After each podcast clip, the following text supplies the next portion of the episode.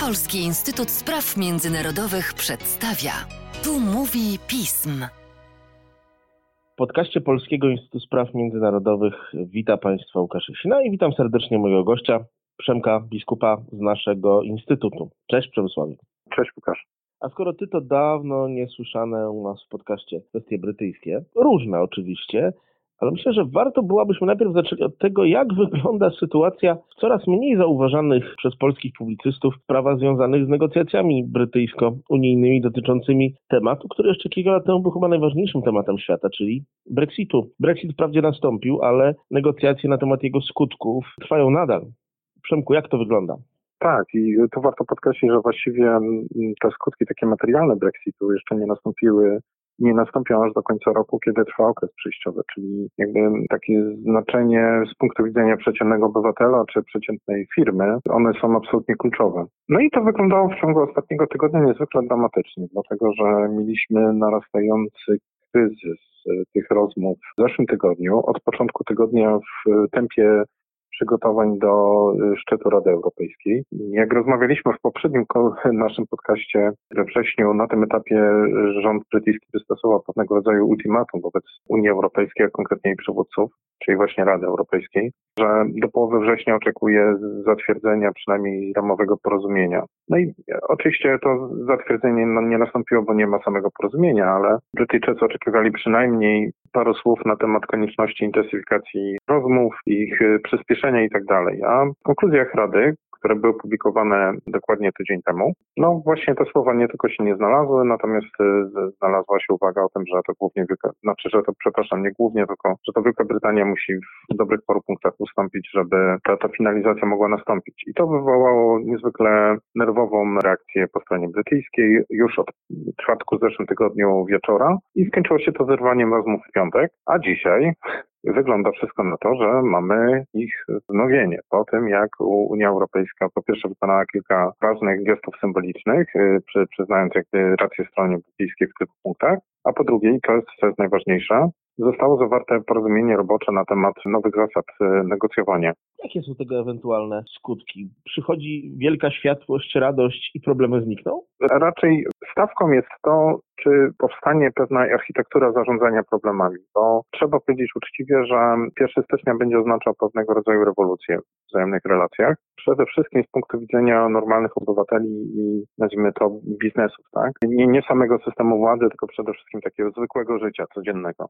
Nie ma co ukrywać, że te problemy będą miały tendencję do wzmacniania się przy kontekście COVID-u. I jeśli uda się zawrzeć to porozumienie, to po pierwsze część tych problemów będzie rozwiązana w punkcie jak na przykład kwestia odpraw celnych, bo, bo stawką jest tutaj stworzenie strefy wolnego handlu bez ceł, a w pozostałych obszarach będzie przynajmniej, będą otwarte i zdefiniowane kanały komunikacji i pewnego rodzaju procedury rozwiązywania problemu. I teraz to, co zostało uzgodnione w tym protokole dalszych negocjacji, to są wbrew pozorom dosyć ważne rzeczy, chociaż być może trochę nudne, biurokratyczne. To znaczy, po pierwsze uzgodniono, że już teraz dalsze negocjacje będą trwały, czy odbywały się wyłącznie na podstawie tekstów prawnych, czyli teksty prawne tekst przyszłego traktatu będzie już teraz integralną częścią tych negocjacji. Po drugie, będą się odbywały równolegle na wszystkich obszarach negocjacyjnych, ponieważ w poprzednich tygodniach Unia Europejska wstrzymywała dosyć sztucznie rozmowy na obszarach, gdzie było łatwiej porozumienie, po to, żeby koncentrować uwagę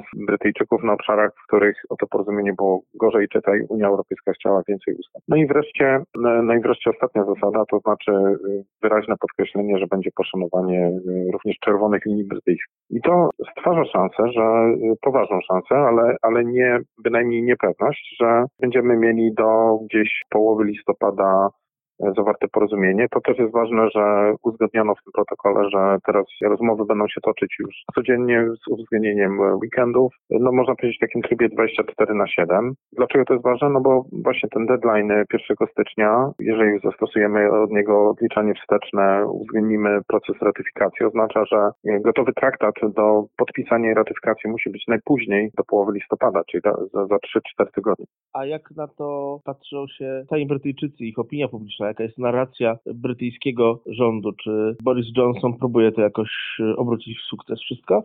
W dalszym ciągu, tak jak to robił przez kilka ostatnich miesięcy? Tak, ja bym powiedział, że to jest sukces mimo wszystko Johnsona. To znaczy, i na tym zresztą polega pewnego rodzaju niebezpieczeństwo. To znaczy, Johnson jest politykiem, tak się sprofilował i taką ma sprofilowaną partię po ostatnich wyborach, gdzie rezultat braku porozumienia jest dla niego z punktu widzenia polityki wewnętrznej całkowicie do zaakceptowania. A nawet może być pewnego rodzaju, odebrany jako pewnego rodzaju sukces w takim znaczeniu, że Johnson wykazał się asertywnością wobec, wobec Unii Europejskiej. Natomiast, podobnie jak w Unii Europejskiej, tak naprawdę temat Brexitu już w tej chwili zszedł na plan drugi. Oczywiście z perspektywy analityczno-eksperckiej nie mogę się zgodzić, że to jest słuszne, ale faktem jest, że z punktu widzenia percepcji społecznej, czy nawet dużej części polityków, kluczową rzeczą w tej chwili jest COVID. I to COVID pochłania 80-90% czasu medialnego, uwagi e, dziennikarzy i polityków. Brexit jest już kwestią absolutnie drugorzędną. Stąd ponownie jest szcz szczególne ryzyko na tym etapie negocjacji, że ani po stronie unijnej, ani po stronie brytyjskiej nie ma już e, specjalnej woli poświęcenia temu jakiejś specjalnie długiej ilości czasu. Ta kwestia została uznana za załatwioną, e, moim zdaniem niesłusznie i w związku z tym, jeśli przydarzy się no deal, no to po prostu się przydarzy. Jest dlatego dosyć wysoka akceptacja. Mentalnie jest to sprawa, która kompletnie nie wyglądała tak w roku 2016.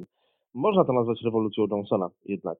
Myślę, że tak. Przemku, a wewnętrzne sprawy brytyjskie. Zaczynamy ponownie do naszych podcastów dokładać y, ładunek informacyjny związany z pandemią, z tak zwaną drugą falą, chociaż ja bym był bardzo ostrożny w numeracji tych wszystkich fal i tym podobnych rzeczy. I jak do drugiej fali szykują się Brytyjczycy. Dochodzą do nas informacje pokazujące, że rozważane są tam ponownie bardzo szerokie możliwości lockdownu.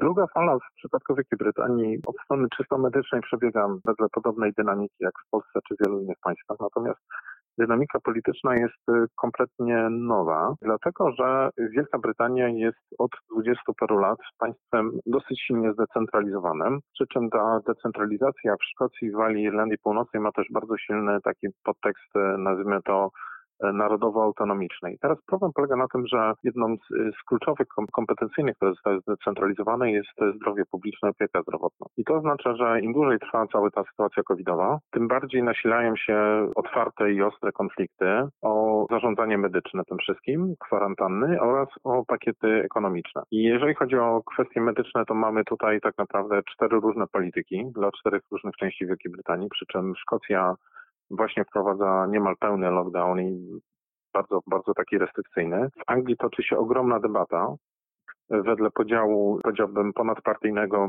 na południe tego kraju i, i, północ. W tej chwili jest potrzeba wprowadzenia lockdownu na północy, ale północ jest słabsza gospodarczo i twierdzi, że jej na to nie stać. Jest ogromny sprzeciw lokalnych liderów politycznych, czy to ze strony rządowej, czy z opozycyjnej. To jest taka ponadpartyjna koalicja.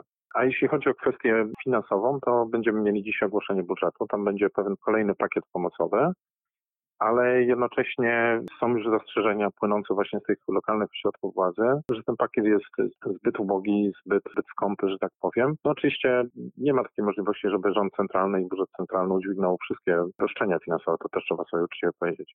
To się nie zdarza nawet w znacznie bogatszych krajach. Od Wielkiej Brytanii chyba tylko sultanat Brunei był w stanie to tak. udźwignąć. Przemku, dzięki wielkie za to, co nam opowiedziałeś. Będziemy jeszcze nagrywali podcasty o brytyjskie w najbliższym czasie, proszę Państwa, ale chcę tylko powiedzieć Państwu, że nie tylko o pandemii i nie tylko o Brexicie, bo na przykład już za miesiąc wydarzenie, które może przyćmić Brexit i przyćmić pandemię, czyli premiera czwartego sezonu serialu The Crown. Tak, o którym na pewno spotkamy się, żeby porozmawiać. Proszę Państwa, dziękuję bardzo. Zamanąłem też Państwa do czytania tekstów Przemka u nas na stronie PiS. Dzięki Przemku, dzięki, dziękuję Państwu. Dziękuję bardzo Łukaszu.